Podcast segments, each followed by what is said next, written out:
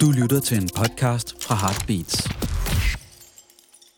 Hvad vil du helst?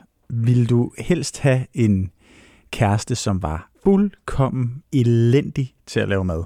Altså som i vedkommende kunne ikke koge pasta, for eksempel.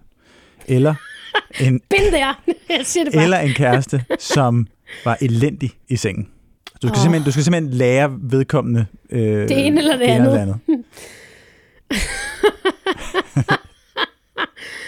Er det en lærende person? Må jeg vide mere om personen? Det er ikke en særlig lærende person. Det er en person, hvor man føler lidt, det er to skridt frem, men så er det også et tilbage. Ved du hvad, så kan jeg godt selv lave mad. Til gengæld, så lad mig lige smide, smide den her ind. Vedkommende er til gengæld god til det andet. Ja, ja, Altså, ja, ja, ja. sådan Ja. Michelin-kvalitetsmad. ja. Altså, jeg har på et tidspunkt haft en, der var rigtig god til begge dele, men som var en træls person. Nå. Der er jo selvfølgelig det tredje aspekt, som er, hvordan er vedkommende som Ja, person. Det, fylder, det burde også fylde. Har, har vedkommende læst en bog? Ej, men så vil jeg sige, øhm, at så kan man selv lave mad. Okay, fair Eller bestille på vold. Altså, Ja, nå, vi skal snakke om stadigvæk har breakups. den jingle. Skal vi lige have den først? Vi skal have en jingle. Du lytter til Venskabt. Det her program bliver langt. Det bliver langt og kaotisk. Med Annika Åkjær og Sebastian Lyngård. Nå, hvordan har du øh, haft det siden sidst? Åh, So how have you been? Jamen, hvad har, jeg har haft rigtig travlt i sidste uge, faktisk. Det er et meget privilegeret problem, jeg har. Okay. Og det anerkender jeg. Men, men jeg har jo et, sommer, et sommerhus, som jeg elsker. Og så er sket det i år, at jeg kom til at forsømme haven. Nej, det mener du ikke. Jamen altså, Du er gammel kolonihaveejer. Du skal jo vide, Ja. ja. det skal Ja. der holde styr på. men øhm, der har været en vandskade, altså i et rør uden for huset. Ah. Så, så ting har været nødt til at blive gravet op, så jeg har ligesom ikke kunne få slået græs der, og så har jeg bare ikke... Altså, det sejler bare. Men, men jeg er i gang med at undersøge, hvordan man slår meget højt græs. Fordi det er helt vildt. Gud, du skal have en le. Altså, jeg har googlet hele formiddagen, hvordan får man styr på meget højt græs? Kvinde med len. ja, ja, eller skal have en havetraktor. Jeg skal simpelthen ud og investere. Det er ikke en svær have at holde, men jeg har bare ikke været der så meget. Jeg har været ude at spille, og jeg har haft en, der slog græsset hver 14. dag, og ham har jeg ikke kunne få fat på i år. Og så falder hele lortet fra Måske hinanden. gemmer han sig ud i haven. Ja, men det altså, det er græs. ja, det, det, hele korthuset vælter, fordi jeg ikke har kunne få fat på ham. Det kunne også være geder. Ja. Bare have geder gående Er der og nogen græsse. her, der har geder op i Sjællands Odde, som er sultne? Bring them. Nå, men jeg har også et problem. Hvordan går det med Lind? Det går godt med linden. Den er kommet på plads. Nu er, det, øh, nu er problemet så, at øh, jeg har sgu lidt ondt i tænderne.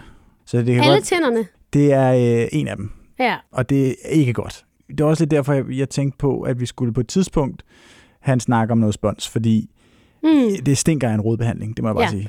Min moster er min tandlæge. Ej, fuck mand. Ja, altså det er ikke, fordi jeg får det gratis. Such a nepo baby. Ja, men hun er min tandlæge. Og sidste gang, jeg har lige fået rodbehandlet en tand af hende.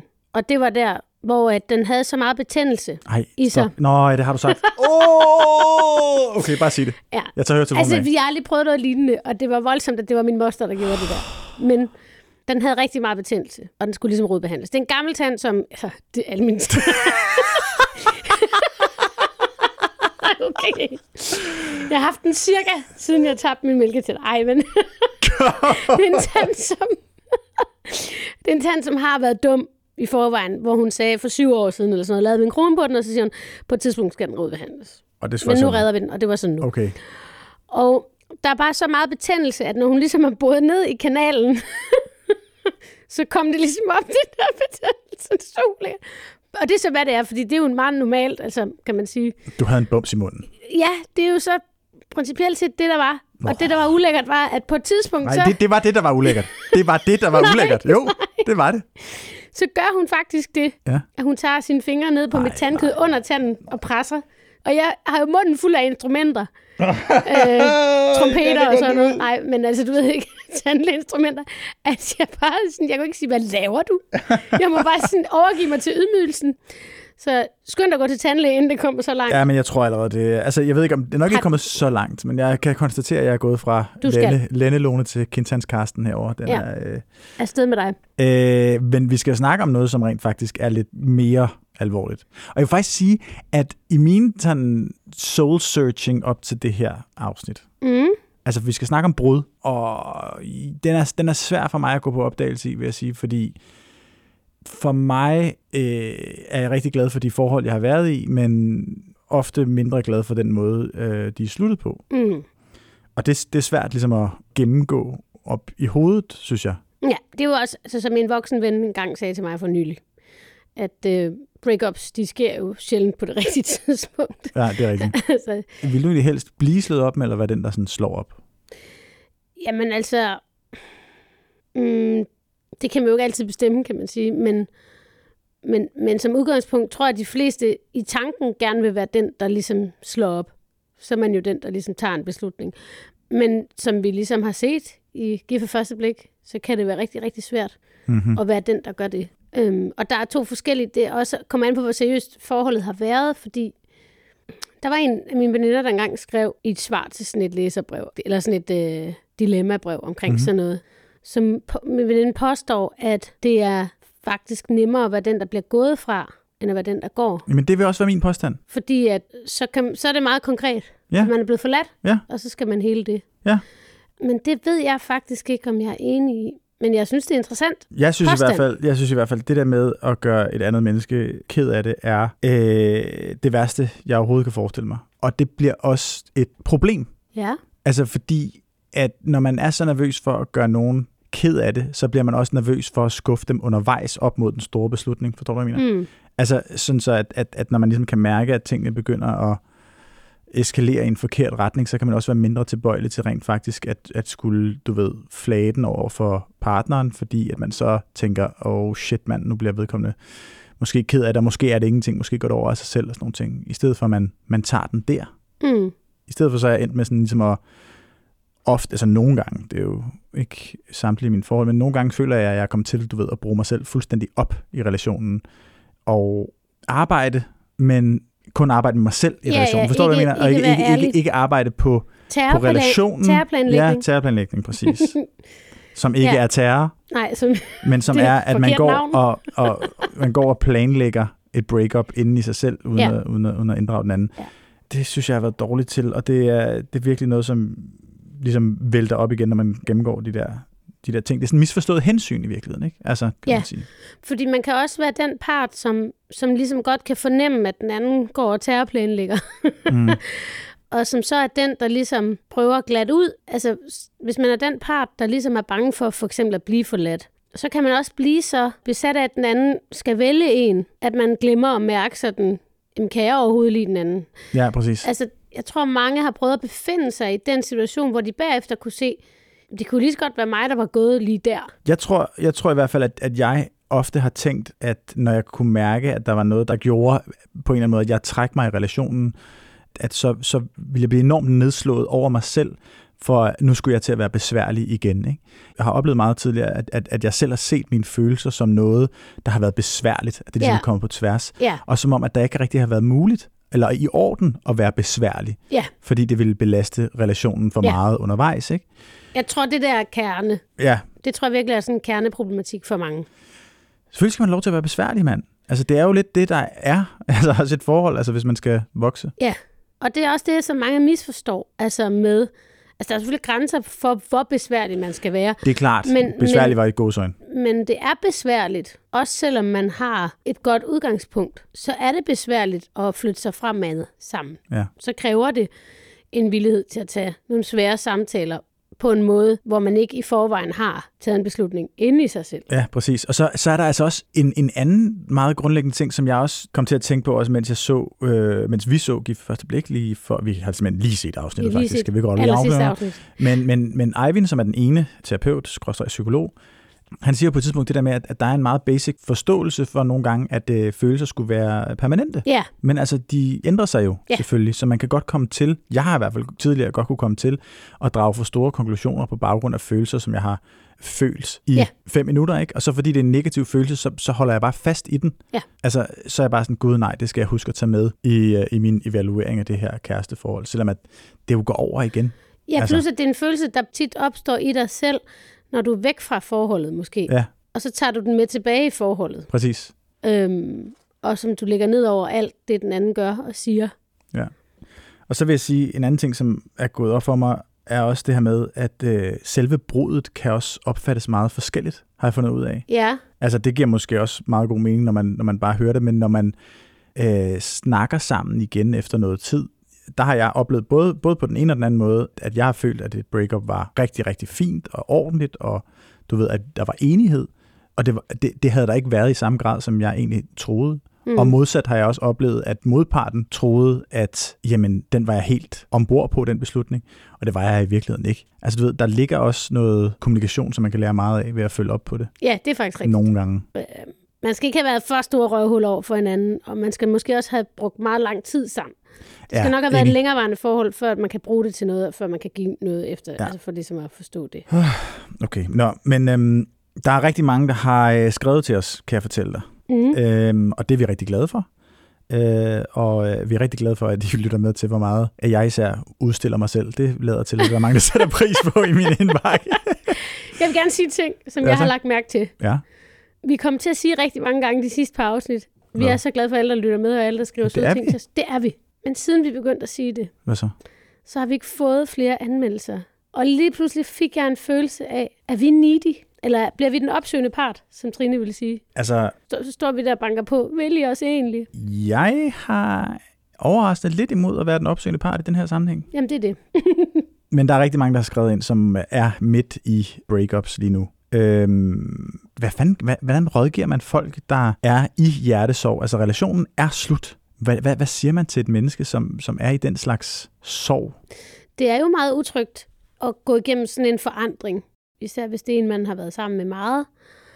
Øhm, og det er jo også ligesom, apropos den der bog, jeg nævnte forrige gang, at hvis du er tilknyttet et andet menneske, og så mister det menneske, så kommer du, og udover at du kommer psykisk ud af balance, så kommer du faktisk også sådan fysisk ud af balance. Noget af det hårdeste, som jeg er gået igennem på den front, har jo været, hvor at jeg ligesom har, har følt, at jeg skulle indse, at det var, en, det var dårligt. Altså, det er svært at bearbejde øh, en hjertesorg, synes jeg, når man, når man ikke føler, at man kan være glad for, at det skete. Og når man sidder der alene og er ked af det, også og føler sig lidt dum. Altså, og det, det altså, så føler føle man, man har spildt sin tid og sådan nogle Ja. ting også, ikke? Altså, men, men dum på hvilken måde? Dum, fordi man troede på kærlighed, eller dum, fordi man... Det er dumt, fordi man gav for mange chancer og sådan nogle ting. Ikke? Altså, du ved, at man ikke indså, at, at man ligesom blev lidt til en anden person og sådan nogle ting. Der er i hvert fald mange, Ja. der har skrevet det der med, at, at det er sværere at bearbejde hjertesorgen, når man samtidig føler sig på en måde ydmyget. Det er vigtigt, tror jeg, at bearbejde. Ja. Øh, fordi det, man kan mærke der, det er jo, at man er gået over sine grænser. Og igen, det var også lidt det, sådan, en form for parallel til det, jeg sagde før, det der med, at fordi man sådan har været den, der gerne vil holde på det, så har man ikke spurgt sig selv, hvorfor man gerne vil holde på det. Men bare fordi der er jo en, der skal holde på det. Ja.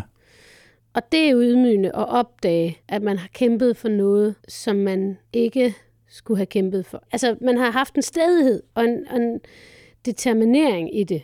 Altså, det er jo det der med at give slip på noget, selvom det ikke er godt. Det er jo også i det tilfælde, man bliver sur på den anden, Ja. og, og skaber et fjendebillede af den anden. Eller, ja, fordi det ender jo med for nogle mennesker, at, at, at så bliver det en hien efter, at vedkommende anerkender en, eller vedkommende udtrykker, at de rent faktisk godt kan lide en. Det, mm. Det bliver en jagt på en selvvalidering mere, end det bliver en tro på en på forholdet. ja, præcis. Det synes jeg er nøje. Ja, det er nøje. Man skal ligesom virkelig, virkelig tage sig selv alvorligt, hvis man har været ude i det der.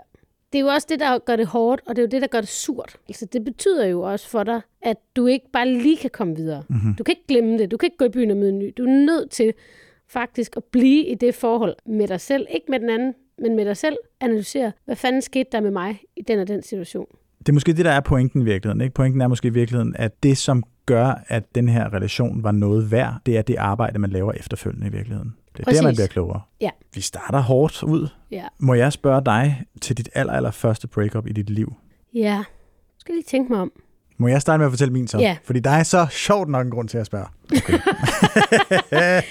Hvad siger du til, at jeg spørger dig så, Sebastian? Hvad var dit første breakup? Hvor er jeg glad for, at du spørger, Annika. nu skal du høre. Øhm, jeg går i 8. klasse, tror jeg. Og jeg har et lille frikvarter mellem dansk og engelsk, tror jeg det er. Men i det frikvarter, det lille frikvarter, som måske er på 5-10 minutter eller sådan noget, så kommer min øh, daværende kæreste og henter mig ud af klassen, hvor jeg er klar, i gang og klar med mine sirlige noter, øh, sammen med hendes øh, bedste veninde, som går i samme klasse som hende. Og de tager mig så med ud foran klasseværelse udenfor, ikke? Og så, så bliver jeg simpelthen slået op med. Øhm, men det er ikke min daværende kæreste, der slår op med mig. Det Det er er, hendes veninden. veninde. Oh. For de er blevet enige om, at der er en sandsynlighed for, at det rent faktisk er veninden, jeg er interesseret i, og ikke min kæreste. Og der tænkte jeg bare, hvad fanden? hvad fanden? Det ved jeg sgu ikke noget. Altså, var hun interesseret i dig, veninde? Nej, hun var ikke. Der var, altså, der var så vidt lidt ingen af dem, der De var havde bare mistænkt dig for at være mere vild med veninden. Ja. Nå, men så sender de mig jo ind i klassen igen, hvor, at, hvor den her engelske film er startet. Men jeg sidder og så sætter mig så ned på min plads og tegner knuste hjerter, og Ja. begynder faktisk at græde i undervisningen. Nå, må jeg høre dit? Det er også sådan i 8. Og det er den første, jeg kyssede.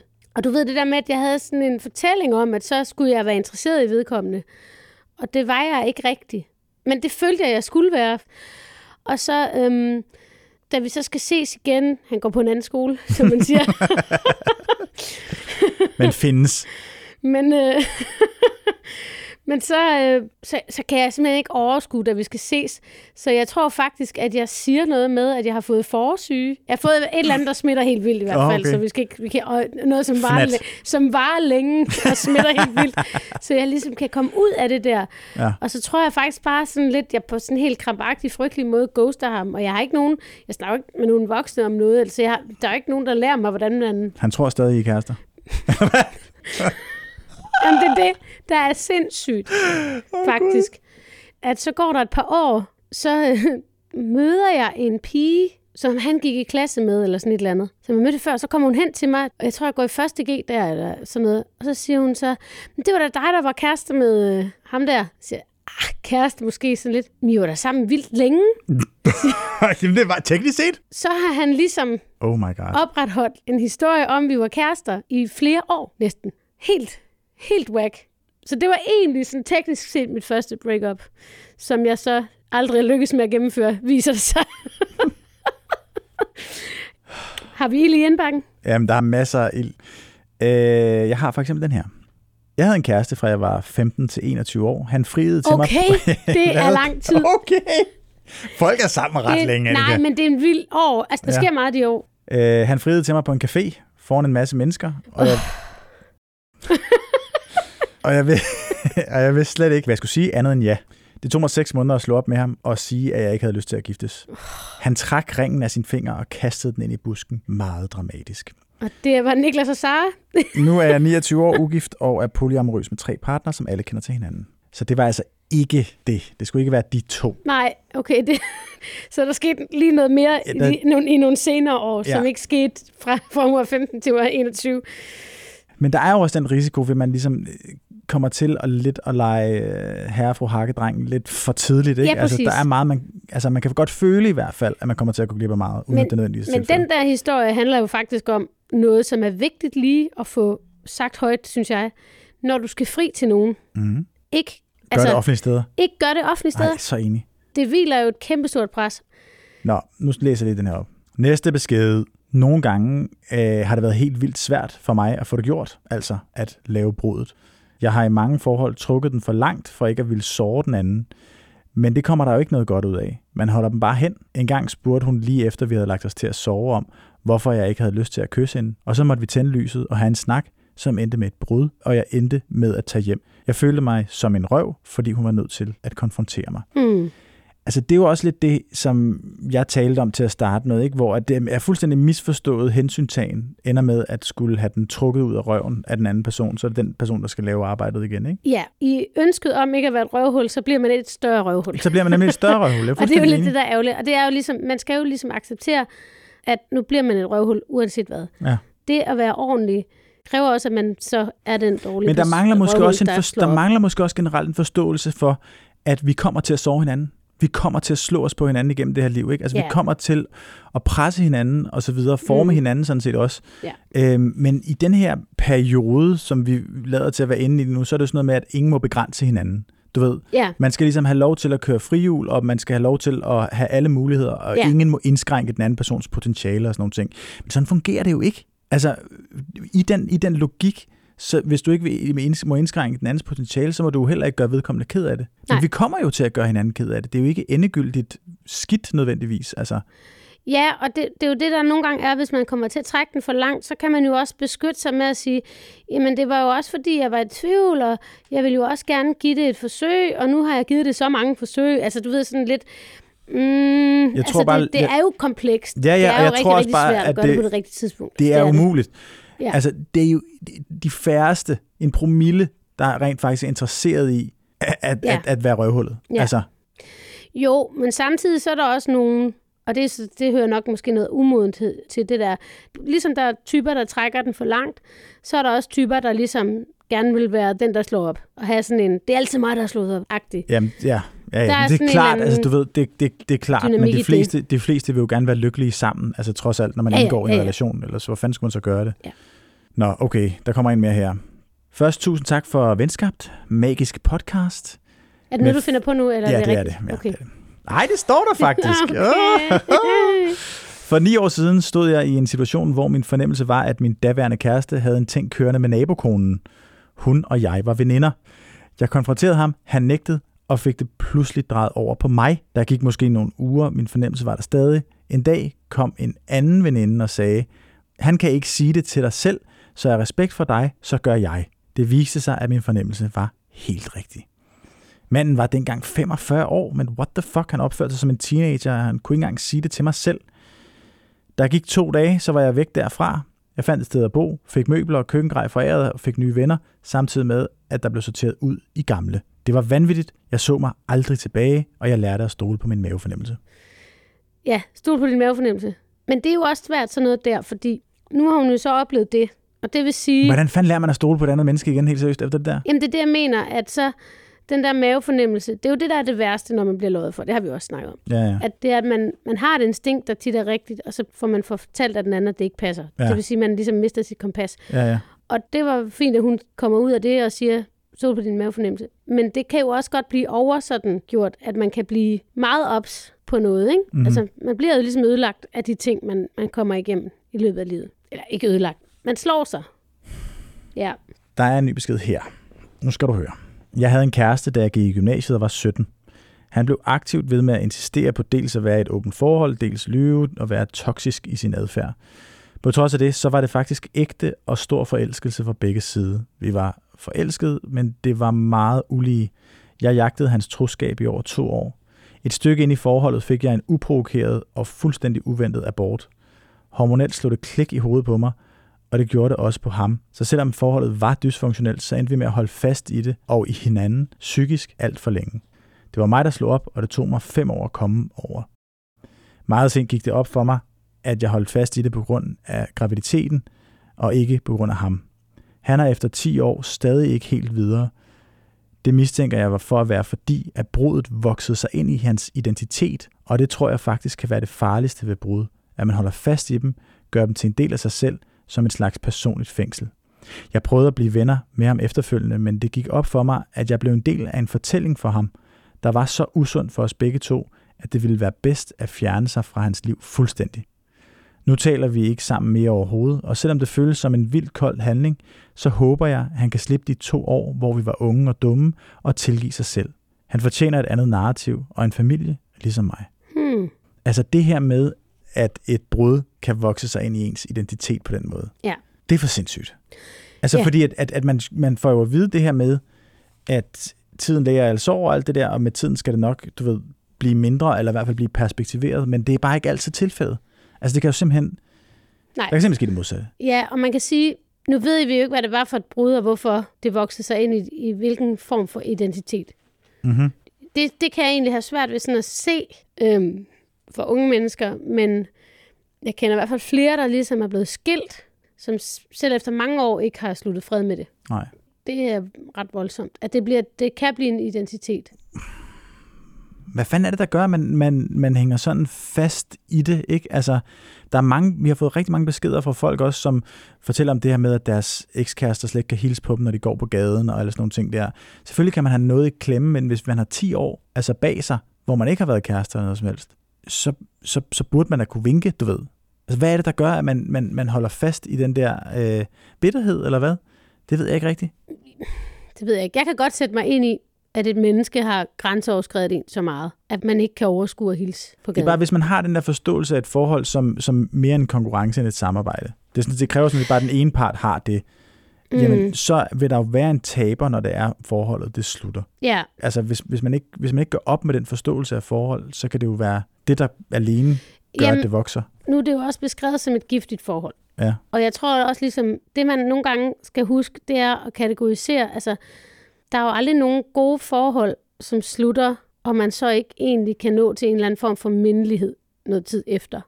Men der er mange dårlige forhold, hvor man så virkelig bare er done. Mm-hmm. Og det skal man også huske, ligesom, det er ikke alle forhold, der er kærlighed. Der er også noget, der bare er en følelsesmæssig giftig afhængighed, øh, som er baseret på ens måske utrygge mønster eller et eller andet. Det lyder lidt sådan. Jeg synes, det er spændende. Har du ikke nogen kærester, hvor du sådan er helt, altså ekskærester, hvor du sådan, øh, gider ikke? Jo, jo, selvfølgelig. Der er en grund til, altså det er jo klart, der er en grund til, at, at forholdet ikke fungerede. Mm. Det er klart. Men det der med at tage dem med videre på den måde, altså selve brudet, det, Ja, det forstår tror jeg, jeg ikke, jeg simpelthen synes, godt. jeg gør. Nå, det forstår jeg simpelthen godt, okay. Jamen, apropos, hvis vi kigger bare tilbage på sidste afsnit, af Gift, altså det, det, det afsnit med Gift første blik, hvor Sara ikke kan være i det. Altså hun er nødt til at trække sig. Altså der er nogle følelser, der ligesom er stærke, som, gør, som hæmmer en fuldstændig. Det kan jeg virkelig godt sætte mig ind i. Ja. Og som kan vare ved. Det kan jeg godt. Altså, og så kan man godt sige, det er ikke øh, modent, og det er ikke særlig fedt, og det er det ikke. Ja, Og det er ikke definerende for personen nødvendigvis. Men det, det bliver det jo her, Ja. ja. at det kommer med ind i identiteten på personen, og det er Ja, derfor, men jeg har det- taget beskeden med, fordi jeg synes, Ja. det er så vild en formulering, at brudet går ind og fundamentalt ændrer personen. Ja, hende der, hun har jo så bare lige en erfaring af, at jamen, jeg skal ud af det her menneskes liv, for at de får det godt. Og så må det være sådan. Ja, ja, og det er jo også en ting, som man kunne snakke om, det var det her med, med, med clean cuts, som lige fik nævnt lige før. Ja. Altså, hvor at, at jeg altid har set det meget som vedkommende, der slutter nogens ansvar at give det her utvetydige signal om, at, at det, det er forbi, ikke? Hmm. sådan så at der ikke er følelse om, der er en, en, en dør på klem. Øhm, der er rigtig mange, der har skrevet om, at, at breakups kan tage meget lang tid, Ja. og at det kan være enormt hårdt i sig selv. Øhm, der ligger så meget et ansvar for at sige, hvis du ikke vil det her, jamen, så skal du fucking stoppe med at tage kontakt. Men det, kan jo også, det er jo også det, der Men det er er måske slet ikke så simpelt. Altså. Nej, fordi det er ikke så simpelt, fordi hvis der er en, der ligesom bryder og siger, nu, jeg har tænkt over det her i noget tid, og det skal, jeg kan ikke mere, bla bla bla, farvel. Så kan man jo ikke være bekendt heller nødvendigvis at sige til den person, og vi skal ikke være i kontakt. Fordi når man er den, der går, så er man jo som, som regel foran følelsesmæssigt i den der proces. Og der skal man også nogle gange, alt afhængig af, hvordan forholdet har været, alle sådan nogle ting, skal man også lige tillade den, der bliver forladt, ligesom at komme noget tid efter og sige, jeg har altså lige brug for at lige vende nogle ting her. Mm-hmm. Fordi altså, det er jo igen, når du er, har været kærester med et menneske, så er du i et afhængighedsforhold. Ja. Og øh, en ting er, at du selv vælger at kvitte, og en anden ting er, at det bare bliver taget fra dig. Ja, ja, Ikke? Du kan jo godt sætte dig ind i, hvor forskelligt det føles, selvfølgelig. og derfor så, så er man nødt til nogle gange lige at sige, lave en åbenhed og sige, nu synes jeg, vi skal, nu giver vi hinanden 14 dage. Om 14 dage, så, så kan vi øh, gå en tur og snakke, eller et eller andet. Ja. Altså, sådan synes jeg, hvis man sådan skal snakke om ordentlighed og taktik, så, så er det godt. Men det er godt at have li- rene linjer, fordi det der med, at den ene skriver meget, og den anden så ikke svarer, det bliver sådan en, det bliver, brudet bliver som regel altid en forstørrelse af dynamikken, der har været. Mm-hmm. Og det kan være meget brutalt. Rigtig fint sagt. Tak skal du have. Jeg kommer lige med den sidste besked Okay. på den her front. Jeg slog op med en fyr, fordi vi ikke havde knaldet i to år, og jeg tænkte, og veninderne tænkte, at så skulle vi vel ikke være kærester længere. Vi havde været sammen i fire år, og vi var i starten af 20'erne. Vi havde det virkelig sjovt sammen, og jeg følte mig som en del af hans familie. Har fortrudt mange gange, da jeg aldrig har fundet en bedre kæreste siden.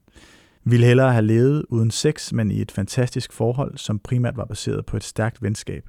Tak for jer og en super fed podcast. Mm, Er det ikke en vild besked? det synes jeg, jo. Jeg synes, jeg Okay. synes, jo, jeg synes, jo, det, jeg synes jo, det er fedt med, med, med sådan en ærlig besked, vil jeg sige til at starte med. Og derfor, derudover synes jeg også, det er fedt. Jeg synes, det er modigt at turde sige, at man fortryder noget på den front. Og det er også sådan noget med, nu har de været i starten af 20'erne der, ikke? og det er også sådan noget med, at man har også en stærk idé om, især i den alder, men også bare generelt om, at sex, det skal bare være konstant, eller hvis det går ned ad bakke med det, så, Så er det et tegn på ja, alt så er det tegn på ja. alt muligt. Ja, ja. Uh, der Øh, været. og alle mennesker mister lysten til hinanden på et tidspunkt, hvis de har været sammen meget lang tid. Eller hvis man bliver udsat for et eller andet stressende, hvis man er stresset, eller et eller andet. Der er alle mulige ting omkring pres omkring det. Men, men med det sagt, så synes jeg også nogle gange, det kan jeg kende fra mig selv, at øhm, man kan komme til at sådan have... Jeg, kan, hvert- jeg er i hvert fald nogle gange god til at fortrænge, hvor slemt noget har været. Så jeg kan godt blive sådan lidt, ej, det var sgu da faktisk heller ikke så slemt.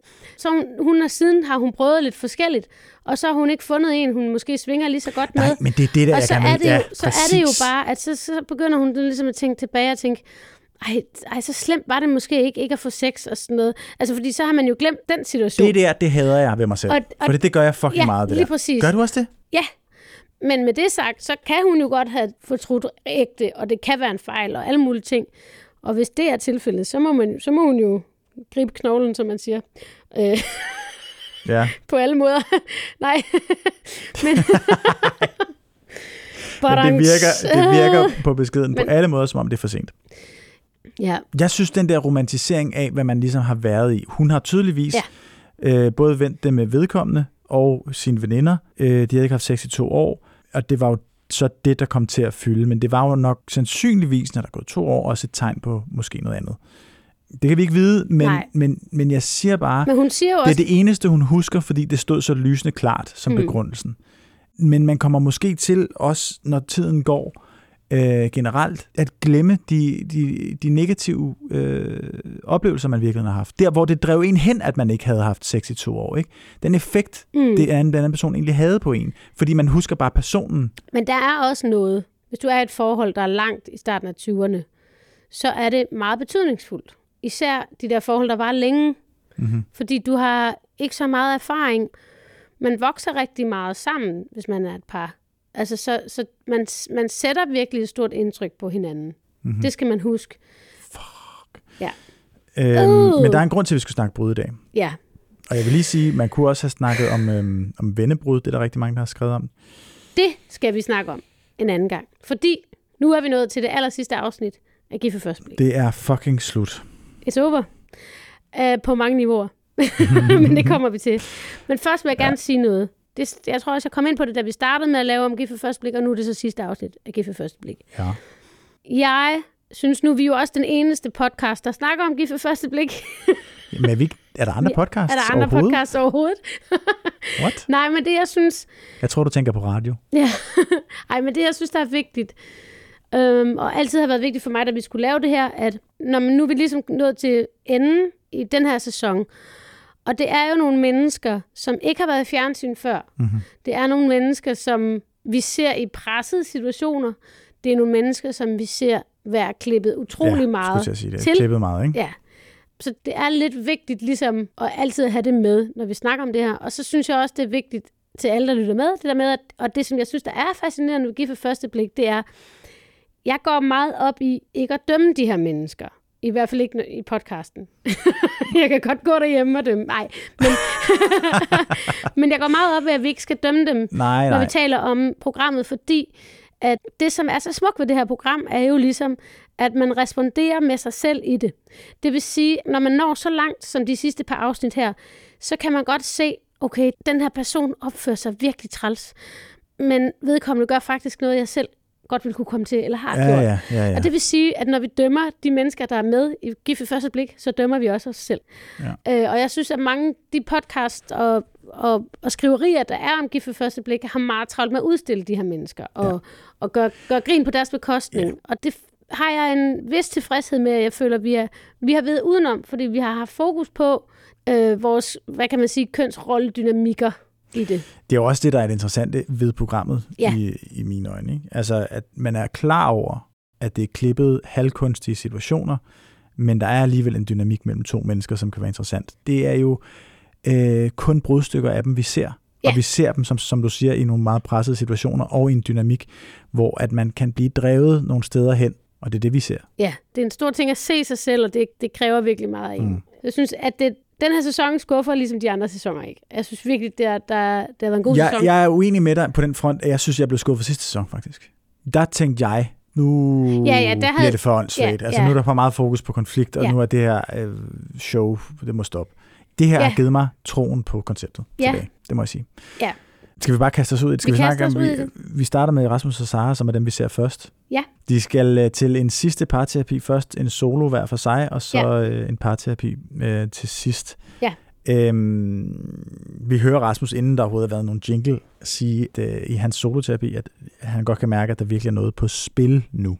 Øhm, til soloterapierne, så siger øh, Sara blandt andet, at hun føler, at øh, han synes, jeg er irriterende. Hmm. Og Trine, Trine, siger, Trine, psykologen, siger, at når Sara er presset, så påvirker det din energi henvendt til, til Rasmus. Og Rasmus siger, at han føler, at han skal trække læsset. ja. Altså for dem begge to. Øh, Ja. Og det er, på, det, er, det er som om, at det i den her soloterapi går op for Sara, at hun opdager, at hun har i gåseøjne, store fede gåseøjne, brugt sin sårbarhed for at få den opmærksomhed, som hun har øh, længtes efter fra Rasmus. Det er jo meget spændende dynamik. Det er vanvittigt spændende, det der sker Fordi her. da hun ligesom, det går op for hende og erkender, så, så det synes jeg både godt kan være en god ting, hvis hun ligesom kan se sådan, okay, der er visse situationer, altså hvor, hvor hun så, altså det er jo det, der tit sker imellem to mennesker i en dynamik. Man regner hurtigt ud, jamen hvor kan jeg få mit behov opfyldt? Og hvad skal der til for det? Det er jo bare hele det der tilknytningsmønstre, der, der bonger ud. Og, øh, og det blev hun så ligesom klar over. Men jeg kan også godt føle, at der er måske mange ting, vi ikke har set. Jeg skulle lige til at sige det. Vi, vi snakkede... Øh, Altså, vi så for eksempel næsten ikke noget af deres bryllup. Nej, jeg skulle lige til at sige det. Præcis. Der, er- der, er, der er noget der, vi, og vi ser, det materiale, vi oftest får for dem, er der, hvor de filmer sig selv. Der er ikke noget øh, skænderier eller noget som helst, hvor vi ligesom ser deres dynamik Nej, vi ser, uden for parterapierne. det er Nej, i hvert fald så- meget sjældent. hvad kan man sige? Og ellers så har man jo også bare set dem bygge øh, et skab, godt nok med skuffer, og deres øh, ude at klippe græs, hvor de, hvor de sådan set har været kærlige over for hinanden. Så, så der er nogle ting, som ser er lidt svært at forstå. Øhm, og så ser man det så, så selvfølgelig de senere afsnit ud i dyrhaven, og så helt bonger helt ud i sidste afsnit med, at hun er nødt til at trække sig, og, og lige lidt hjælper det.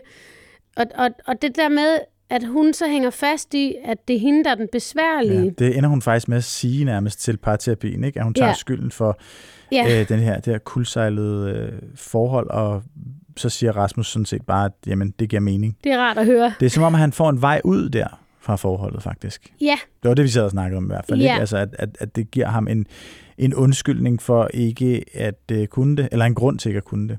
ja, og også en grund til ligesom Jeg forstår, at bare ikke, efterlade s- sit ansvar. jeg forstår måske det- heller ikke helt, ja præcis, fordi jeg forstår ikke helt 100% hvad det er, han efterlyser, når han siger, at han savner virkelyst, og nu gør Initiativ. vi det fandme. Hvad, hvad betyder det? Ja, også fordi sådan, hvad er det for et initiativ, hun har, han har savnet fra hende? Ja, det er lidt svært altså, at se. hun, hun skriver til ham.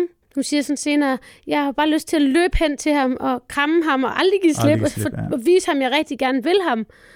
Og samtidig så, så har han jo ligesom efterlyst initiativ, og hun har jo egentlig været meget tydelig omkring, hvad hun savner. Ja, og hun bliver meget hårdt, uproportionelt hårdt, synes jeg, straffet for øh, netop det her, den her besværlighed, som vi snakkede om Ja, i starten. Ikke? ja. Altså, hun rent faktisk bliver i dårlig humør. Der vil jeg bare sige en ting, øh, som jeg har hørt fra Pral sige engang, Ja. øh, psykologen, som siger det her med, at der er øh, en risiko for, at der er nogle mænd i hvert fald, som oplever det at sikre den gode stemning som mere værende kvinders ansvar. Altså fordi, at man er vokset op i hjem, hvor at øh, man har været vidne til som barn, at det er moren, der har lavet det emotionelle arbejde, det er moren, der har stået for den hjemlige hygge og den hjemlige ro, så forventer man også det i sin, sin parforhold, at det ligesom er Det forventer man af Øh, alle kvinder, så. Ikke? Ja, ja, ja, ja. ja. Så forventer man nemlig af alle kvinder, at de også skal øh, være dem, der er de positive og hive stemningen op, hvor at den mere, du ved, negative stemning er mere tilforladelig fra en mand. Ja, altså det kommer også an på, hvordan den negative stemning er. Altså i, i forhold til, at hvor den negative stemning for Rasmus er jo meget sådan en, en storisk negativitet. Ja, men den bliver ikke... Men, men de, de, Han de, siger jo deres- ikke, hvad der er galt. Nej, lige præcis. noget de har begge tidspunkt. to en enorm, øh, faktisk en enorm negativ afvisende energi til sidst, og det er som om, at det kun er hendes, der bliver i talsat, Ja. fordi man forventer mere, at det er hendes ansvar at hive den op. Han siger sig selv, at han ligesom føler, at det er ham, der skal trække læsset for to. Øhm, det kan jeg ikke se. Det kan jeg heller ikke. Men jeg kan godt se det i den henseende, at han tolker for eksempel deres getaway som et eller andet, hvor at hun ikke kunne opføre sig ordentligt, og så var han den eneste, der kunne opføre sig ordentligt. Hvis det er det, Ja. der er hans tolkning af, øh, at skulle trække energien op, så forstår jeg det godt. Jeg er bare helt uenig Ja, men i det, det, men, han gør men, i den getaway. Men, men den, jeg prøver ligesom, det jeg prøver at sige er, det som der sker, øh, som ligesom måske giver ham en, en, en way out, eller det som ligesom ja, gør, at, at han bliver frustreret, det er også, at han øh, synes at se det her som et enormt svigt, at hun bliver i dårlig humør, fordi at det, det, det er han måske ikke vant til at se, altså det er han ikke, øh, er han ikke vant til at acceptere øh, kvinders følelser, når de, de, de følelser bliver besværlige, ja, eller måske de besværlige følelser i sig selv. måske. Øh, og, altså, tit er det jo sådan, at det vi bonger mest ud på, det er, når der er nogen, der gør noget, vi ikke tillader os selv at gøre. Det er det, vi tit bliver mest triggeret af. Altså, det, det er meget vildt, hvordan Sara ligesom slukker helt på en eller anden måde. Det, jeg synes, det er decideret Det- ubehageligt at se. Det er rigtig, rigtig brutalt for at se. Ja. Det er hårdt at se hende få skylden. Øhm, eller sådan, Det er hårdt, det er nærmest hårdere at se en den. ja, ja, du, ja. hvad jeg mener? Ja, ja, fordi øh, altså, det er jo også nogle kønsrolle-ting, der bonger meget hårdt ud, synes jeg. Ja. Kvinden, der godt må blive ked af det, og, så, og det er først, når hun bliver ked af det, hun kan få hans opmærksomhed. Det er ligesom Ja. ja. det, vi snakker om sidste gang med gråd og sådan noget, ikke? Så det er jo også nogle roller, de hænger fast i, som de ikke kan komme ud af, Ja. føler jeg. Det er vigtigt, at Trine får hende til at se det, Men det, det er jo lige... men jeg tror bare, det, det havde bare været vigtigere at få hende til at se det, når forholdet var slut, end i konflikten på en eller anden måde. Fordi hun vil også forstå, hvorfor hun går derhen. Altså, jeg synes også, vi skal forstå, hvorfor Sara hele tiden bliver så ked af det. For det synes jeg, der er en grund til. Ja, det synes jeg Altså- bestemt også, at der er. Og, hun har, og på en eller anden måde, så ser jeg også Sara som sådan en, og det, det var vi også inde på tidligere, at hun er gået ind, hun, hun hænger fast i den der afvisningsfælde. Det vil sige, at hun kan faktisk ikke længere styre sig, fordi hun bliver afvist, afvist, afvist, afvist, og samtidig med, at hun ikke bliver det direkte. Så hun står jo ligesom og banker på. Det er jo en form for ydmygelse, som jeg ser det. Hun stiller sig til rådighed øh, med alt, hvad hun har, fordi at hun simpelthen ikke kan rumme øh, at blive afvist. Det, det er tydeligvis hårdt for hende. Og nogle gange, når man bliver så meget afvist, så vil man det endnu mere. Og så bliver det sådan en form for blind jagt. Er I stedet enig. for at kigge på, hvad fanden er det, hun står overfor. Og det eneste tidspunkt, jeg ser hende stå op for sig selv, det var, at hun siger, at du har været dårlig den her uge, til ligesom at være i kommunikation. Ja, Og det han, sådan hun, lidt... siger, hun siger, er en endelig beslutning, at han har håndteret det dårligt den Ja. sidste uge. Øh, men hun siger så samtidig, at øh, hun har kunne se matchet ret tidligt. Men altså, han siger, at, øh, Rasmus siger, at det har været nemt at være de her to distræte, distræte rodemikler, øh, inden han siger, at øh, han vil skilles. og han kan ikke lide Sara på den måde. Og så behøver han faktisk ikke sige mere end det. Men for mig tipper det jo fuldstændig over, da Sara siger, at hun synes, at hendes følelser har fyldt for meget, og Rasmus så siger, too little, too late. Er det det, hun siger? Ja, men hun siger i hvert fald noget lignende. Ja, altså i hvert fald slipper han afsted med at sige, too little, too late. Og det, der var jeg bare sådan, nu har jeg lige sagt tidligere, at vi ikke må dømme, men altså, der blev jeg sur. Det er, det er enormt svært for mig at, at se på, at der bliver placeret, det kan ligge i klipning, det kan ligge alle mulige steder, Ja, ja. men under alle omstændigheder bliver der placeret et, et, et, et meget tydeligt ansvar øh, på, på Sara, som jeg synes er, øh, er uretfærdigt. Ja. Øhm, Som ser, er det meget uretfærdigt, Ja. det der sker der. de skal ikke være sammen. Øh, vi skal videre til Michael og Jeanette, Ja, og første gang vi ser dem i det her afsnit, der er det uh, Jeanettes stemme, vi hører, der siger, det er altså lækkert det her. Hvor de skal ud på deres subboards. ja. Og det er vildt, når man ikke har været ude på det board et år, siger Michael. og når de står derude, der siger han, det ser godt ud. Mm. Altså solnedgangen. Altså, de, er jo, øh, de kom jo tilbage sidste gang. They were back. Ja, And they are still back. Øh, og de hygger sig, og de snakker meget om, at de ses med familien, og, og de, de har det godt. Så de så til soloterapi, Ja, det er. og så siger Jeanette, hun, hun bakser stadig med, Med den, med den fysiske, fysiske tiltrækning. Ja. Og, øhm, og så snakker hun så, det synes jeg er interessant, og nu bliver det rigtig public service-agtigt på en eller anden måde. Kom med det. Jamen, at Trine siger, "Nå, men hvornår er det så, du føler dig tiltrukket? Hvad er det, der gør, at de rykker sig for dig og sådan noget? Det er, når han ligesom står i sig selv og siger sin mening og sådan noget. Ja. Så, så, så mærker hun ham. Ja. Det er jo rigtig flot på en eller anden måde, at... Øh, Det har vi, Vi også set at før, se øh, eksemplificeret ikke, ved deres skænderier og sådan nogle ting, at, øh, øh, at hvis skænderier. Altså Michael og Jeanette, eller ikke skænderier, men den diskussion, de har omkring middagsbordet, ja. hvor hun jo så ser ham i et nyt lys efterfølgende, ja. hvor øh, efter han ligesom er, er stået fast og har sagt, at han synes ikke, han føler sig... Ja, han føler sig dømt af hende, og det Ja, vil han præcis, ikke have. det vil han ikke. Ja. Og så, men der er bare, det er en fantastisk Ja, det er fantastisk. klip. klipning. Kom med det. Altså det der med, at hun siger, så, så på en eller anden måde drager Trine, der konklusionen er jo mere maskulin, han står. Hun har brug for en stærk mand. Ja, ja, du har brug for en stærk mand. Ja, det har jeg. Klipt. Michael, der er i soloterapi, og med bævende stemme. Altså, fordi Michael ligner tit en, der er ved at græde. Vi ved ikke helt, om det, om det bare er hans udtryk, eller om det er noget, han er. Og der er ikke noget i vejen med mænd, der er ved at græde. Men det, han siger, jeg, jeg er jo ligesom altså, fået følelser for hende. det er virkelig en god klipper Ja. ja. med humor, der har klippet det. Ja, det er sjovt. Øh, men han siger samtidig faktisk der, at han stadigvæk er i syv sind, og han ikke ved, hvad, hvad der skal ske ugen efter, hvor de så skal komme med deres beslutning. Men det næste gang, vi ser dem, det er, når de kigger på bryllupsbilleder. Ja. Der er Jeanette rolig om beslutningen, og øh, så får hun så samtidig også sagt, at det er vemodigt. Ja, vi, er meget for, vi bliver lidt Vi bliver lidt forvirrede forvirret. over den der. Men hun siger, sådan, øh, hun siger også at se en lækker mand. Så hun Mm. har, der er jo en eller anden... Jeg ved ikke, om det er noget, hun siger for ligesom at gøre ham rolig. Altså i forhold til den der manglende fysiske tiltrækning. Men hun siger i hvert fald, det er en lækker mand. Ja. Så på en eller anden måde får vi en følelse af, okay, der, det bevæger sig om ikke andet på et spektrum. Ja. Øh, den rigtige vej. Øh, men der bliver man meget forvirret. Men det er jo klart, det er jo også igen klipperne, der laver utallige cliffhanger til os i det Ja, her det, er, afsnit. øh, altså, det er et vanvittigt frustrerende afsnit at sidde og se, Ja, fordi det det øh, man altså. kommer fra himmel til helvede og tilbage Ja. til himlen igen. Ja. Øh, Der er man men helt her faktisk mest vi- rolig for en gang skyld. For en gang skyld har man det på en måde bedst, når man ser Sara og Niklas. Det er det, det, det, det, det, det moment, der er mest harmonisk i det afsnit. Ja. Åh, øhm, men det her ender vi jo heldigvis øh, i himlen, kan vi godt sige, ikke? Med, øh, hvad hedder han, Svejnur? hvad hedder han? Steinur. Han har ikke været... Det er interessant, hvordan altså, Altså- de to andre eksperter ikke har været så meget med, Ja, og det er bare altså, Trine, der har kørt Det er kun den? Trine, der har været ekspert, og det er også meget mærkeligt. Det er nogle fremmede, der lige kommer ind her Ah. øh, til sidst. Og skal, sådan, Ind i vores stue. Ja, Hvad laver vores de stue. her? Hvad fanden vil de? Øhm, det er måske meget godt, at de ikke har været så meget med de andre eksperter, men, men det bliver også sådan lidt afkoblet. Men, øh, men det er, hvad det er. Vi er også bare... Under alle omstændigheder, så til slutningen af hvad hedder det, deres eksperiment her, der får vi at vide, at øh, jamen, altså, det har været nemt. Michael får lov til at sige først, at han gerne vil forblive gift. Ja. Han ser et enormt potentiale i øh, relationen. Ja. Og vi får lige lov til at hænge lidt med Janette. Ja, og det er selvfølgelig rigtig øh, godt. Altså, det er godt tv, ikke? Ja. Men det er også tydeligt, at de har ligesom snakket om det, så Mhm. man er ikke... Altså, man er, altså, der bliver man virkelig bange for, gud, skal, skal. Michael nu dø på skærmen? men, det skulle han ikke. Det De vil gerne blive gift, og det, Ja. er, De bliver sammen. det er jo simpelthen vidunderligt Jeg synes, det, og chokerende, og det hele. Det, jeg er, det er en rollercoaster. lykkelig. Ja. Lykkelig for det, vil jeg sige.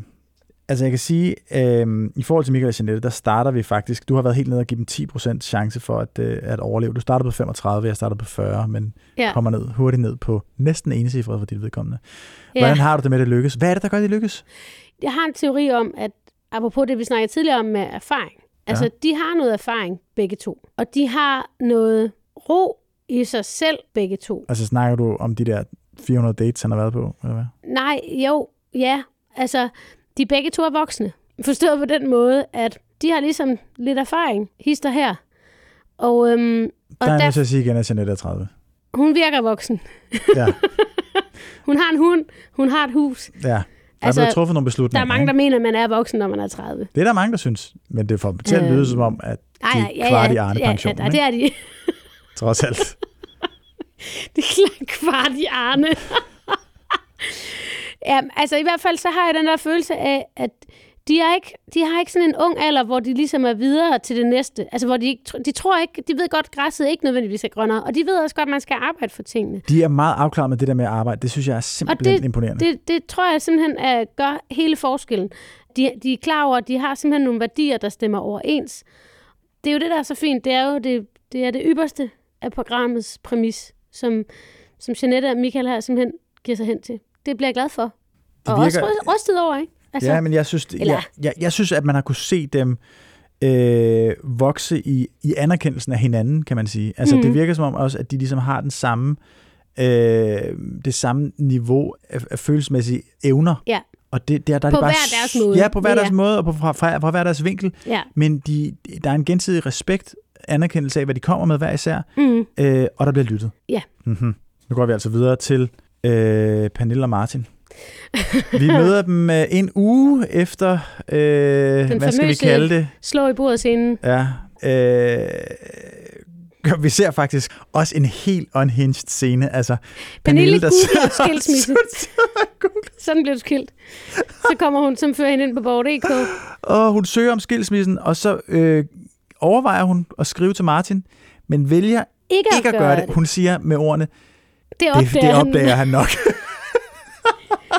Nå, inden for 24 timer vil du og din ægtefælle få en bekræftelsesmail. Det, men det er et interessant Åh. ting, det der sker lige, fordi hun sidder meget på computeren og er sådan, skulle man lige skrive til ham, og så vælger hun ikke at gøre det. Og hvad tænker du om det valg? Fordi jeg har altså Jeg lige... tænker, at hun er udmattet. Hun er brugt, hun er brugt fuldstændig op i den relation, og hun vil den ikke mere.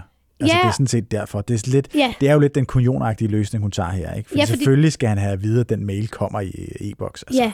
Og jeg føler, det er meget out of character for Pernille, ja, det føler jeg faktisk at også. gøre det, som, altså vælger at gøre det. Men måske har hun også brug for instinktivt for at slippe af med ham. Så tænker hun, måske, det er bare en teori, altså så må han jo godt synes, jeg er en idiot på grund af det her, og, og så, så lader han mig nok være. Altså, du ved, sådan, så har jeg også gået Ja. over hans grænse. Det er Ja. det, hun siger senere i parterapien, at han gik over hendes grænse med de der beskyldninger, og det Ja. har siddet i hende længe. Mm-hmm. Øhm, og det er også det, man ser hende i, i, i den konflikt, at hun faktisk bevarer roen. Ja. Men, men det er jo en påtvunget ro, hun egentlig bevarer, fordi hun har lært at tøjle sine ting i sig selv. Ja. Og når man er så god til at bevare roen, det kan jo godt være en positiv ting. Men det er også ligesom en... Altså, fordi det, så kan man ligesom både fremstå overlegnet og rolig og alle mulige ting, men det gør jo også ligesom, at der mangler en reaktion fra hende. Og Ja. den reaktion har hun så der. Ja. Hun siger, fuck dig, om jeg skriver en sms til dig. Du ser bare Ja. det i din mail. Punktum. Man kan i hvert fald sige, at hun også har nok af sin egen rolle i det der, Ja, hvor hun jamen, virkelig det er har det. vejledt og været pædagogen. Og hun, hun, hun, nu gider hun, hun, er ikke, øh, hun tager ikke hans hånd mere. Nej, det er Og- slut. og det, det- det, hvis man skal være rigtig streng, så kan man sige, at, at det der måske også kunne have været... Hvis der var noget, der skulle have reddet den der relation, så skulle det måske... så var det Gud det vil og aldrig, alt. Nej, og ja, men, alle guder, der overhovedet nogensinde havde været tænkt. ej, ikke Søvs, der ved vi, det var gået galt. Men, men mere det her med, at hun jo er så meget dygtigere følelsesmæssigt end ham, Ja, at det bliver så evident meget tydeligt for os som seere, hvor meget hun hjælper ham, mm. og hvor meget hun forsøger Ja. at, at, at hjælpe ham. Og måske skulle han på en eller anden måde tidligere have fået lov til at stå selv, som vi også har snakket om. ja, ikke? ja. Men Plus, det havde nok bare faldt alligevel. Lavet Altså, en, en reaktion, en naturlig reaktion på, hvordan han er. Ja. Så han faktisk får et spejl. Det er jo faktisk det, hun ikke gider. Hun gider ikke at spejle ham. mm-hmm. Øhm, og det er jo et kæmpe stort arbejde for hende. Øhm, det gør jo også, at han hele tiden føler sig ligeværdig. Øh, I hvert fald i, i, i talesættelsen Ja, af det. præcis. Men følelsesmæssigt Præcis. føler han sig ekstremt uligeværdig. Nej, og det er lige præcis det, at han også siger, da det er, deres 9-11 indtræffer, at, han ligesom har fuck så følt sig altså sat i en nedværdig position af hende, men det har jo Ja, ikke ja. noget at gøre med andet, end at hun er mere moden end ham, Ja, og klogere måske også. ja. Øhm, til parterapien, så lægger Martin ikke skjul på, at det ikke var lige det, at han havde håbet på, og han siger også det her, jeg det første, som jo er... der sker? Jeg bare sige det. Han sidder så yderligt på den sofa, som man overhovedet kan. Og hans kropssprog er sådan lukket Ja, væk fra hende. Ikke? ja. Det er igen, når man ser de to, at hun kommer med et overskud. Hun, kommer, hun åb- møder ham med smil og åbne arme, ja. og han kommer og er presset Jeg og har synes, jeg, jeg synes også, hun ser presset ud. Det er jeg nødt til at sige. Ja, det, det, det kommer hun så synes jeg, til, da de sidder derinde. Men da de mødes, Der er ikke nogen af de to, der har lyst til at være i det rum. det nej, gør. nej, men da de mødes, og det kun er de to, så kommer hun faktisk med, og om det så er påtaget eller ej, jeg, jeg kan faktisk godt sætte mig ind i, at når hun kommer med den der åbenhed øh, og positivitet, øh, samtidig med, at stemningen faktisk ikke er god, Ja.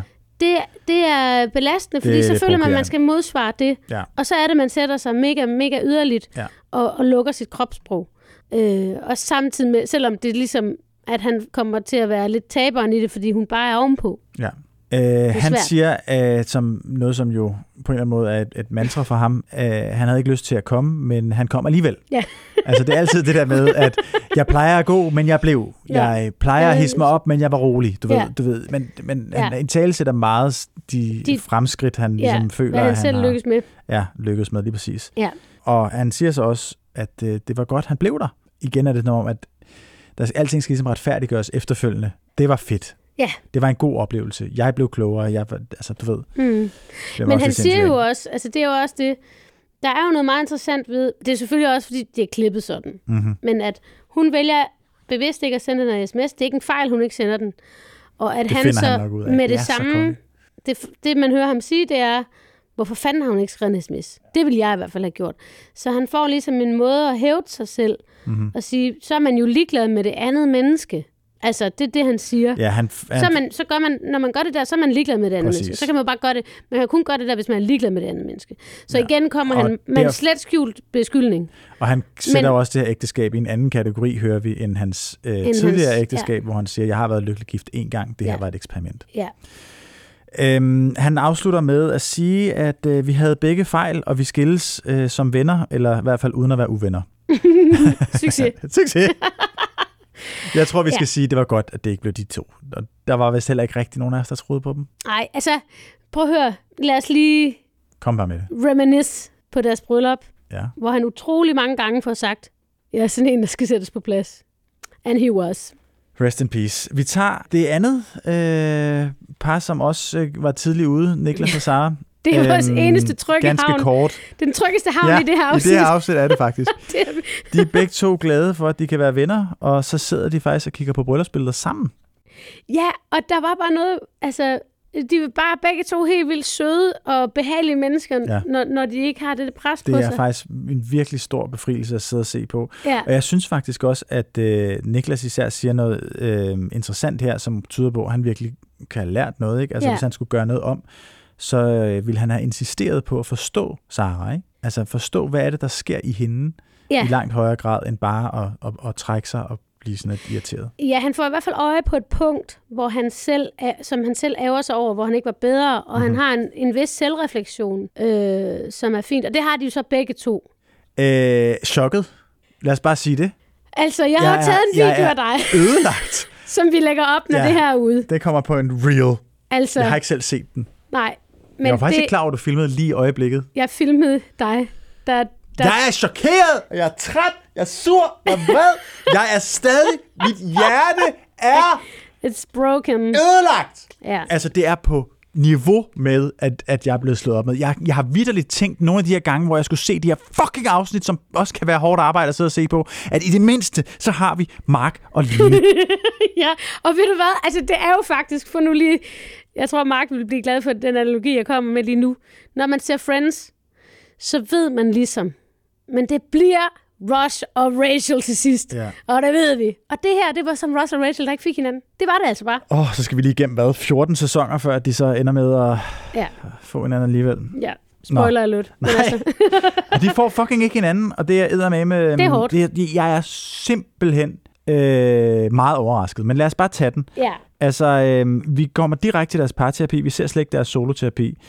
Øh, vi hører Line igen efterlyse det her behov for dybere samtaler. En, en indsigt, der især er kommet efter denne her par Getaway. getaway ikke? Altså, Øhm. det var vildt, fordi vi havde jo Getawayen som en idé om, at Mark og Line blev bekræftet i, hvor stærkt de stod. Hvor pissefedt det går. Og, så, Og hvor nemt det er. Ja, hvor nemt det er. Ja. Så sker der alligevel en usikkerhed, sådan, når de andre har haft nogle problemer, fordi de nok har talt dybere. Og det ja. har de sikkert også. Det har de været nødt til jo. Ja. Man kan jo så sige, at Mark han siger også, jeg er bare ikke en type, der fortæller, før nogen spørger.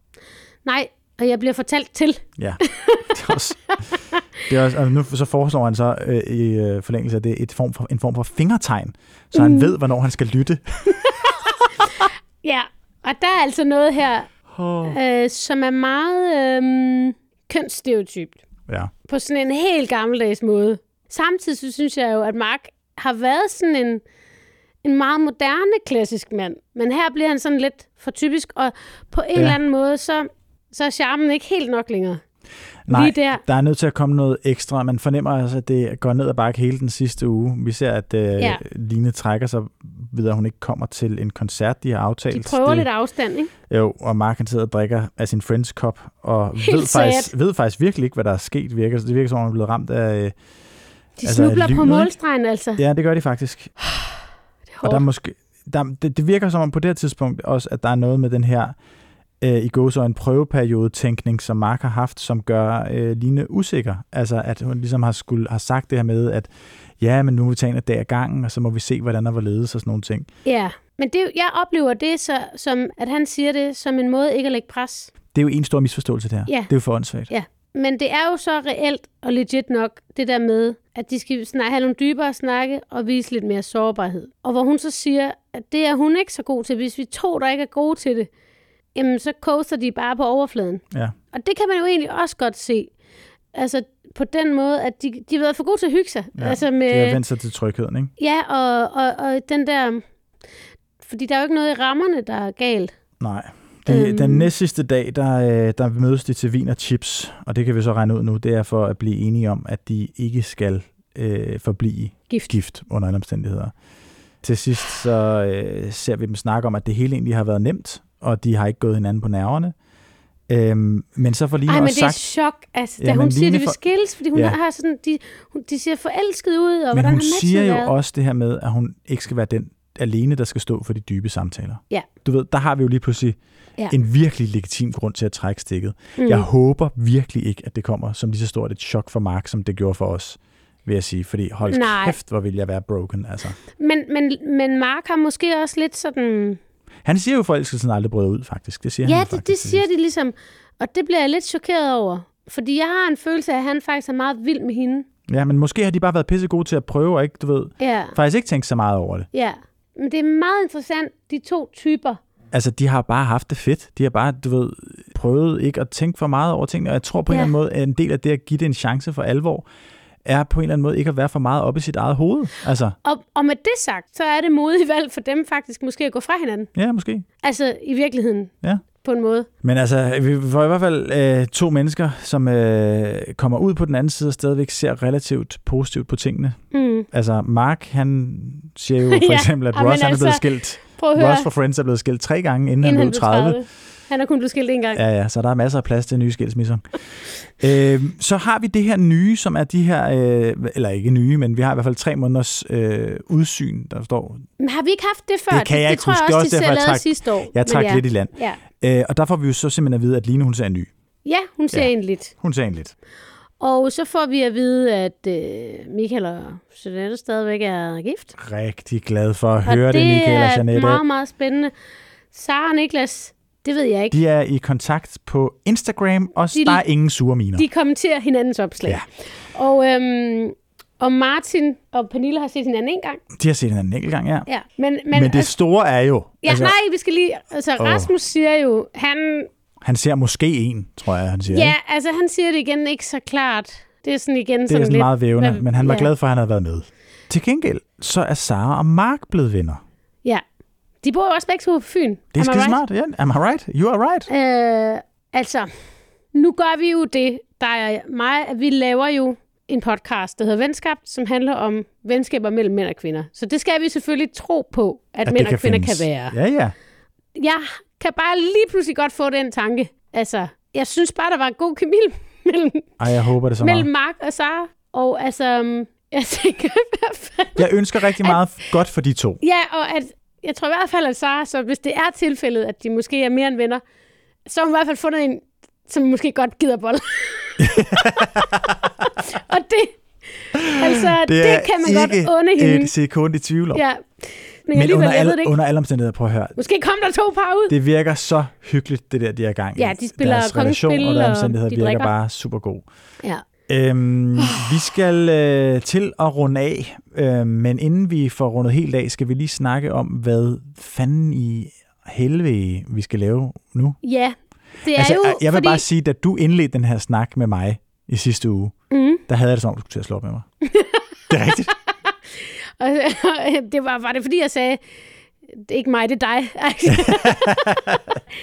nej, men jeg, øh, nej, nej, altså, jeg tænkte bare, det er jo det sidste afsnit af Gift første blik, og derfor er det også i hvert fald sidste afsnit af Venskabt øh, for den her gang. Du siger det så definitivt. Ja, men det, det der så ligesom er, kan man er sige, nu må I ikke blive bange derude, fordi der er faktisk et afsnit mere, som ligger og venter, som vi har optaget for lang tid siden, Som kommer i næste som uge. kommer i næste uge. Og det som det er der, jo, Men øh, det er jo, det, skal vi sige, det er jo, vi har optaget for lang tid siden, det er det der Q&A ting, ikke? øh, hvor vi ligesom løser jeres svare dilemmaer. på ting og sager, ikke? Ja. Og så kommer der simpelthen en pause, fordi nogle gange, så skal man jo, så ved man jo først, for nu, for nu at citere Niklas, nogle gange ved man først, hvad man har, når det er væk lidt. Ja. Når det er væk, Og sådan er det også med venskab. når det er væk lidt. Ja. Altså, øh, vi tager i hvert fald en pause, så må vi se, hvad der sker. I skal bare vide, at det øh, var ikke mig, der vil have en pause, det var Annika, men nu skal vi videre til ugens kulturelle anbefaling. Ja, Øhm, jeg har en, men det er altså en, en anden podcast. okay. Jeg har snakket meget om Frej Pral, Ja. og øh, jeg kunne godt tænke mig at anbefale den podcast, som hedder Mændenes parforhold uden filter. Der er Frej Pral med, han var med 2. oktober, og det var et afsnit, som jeg lærte rigtig meget af, Okay. og øh, det kan man gå ind og høre. Mændenes parforhold uden filter. Kæft en lang øh, titel. Vi, skal, vi er ikke dem, der skal sige noget i forhold til titler. Undskyld, jeg siger det. Nej. Prøv at høre, næste uge så kommer der et uh, Q&A-afsnit, og uh, indtil videre, så Så er det det sidste afsnit, er det det der sidste, kommer. der kommer. Ja, men, men hvis folk skriver nok positive anmeldelser... stop, stop. Tak for det.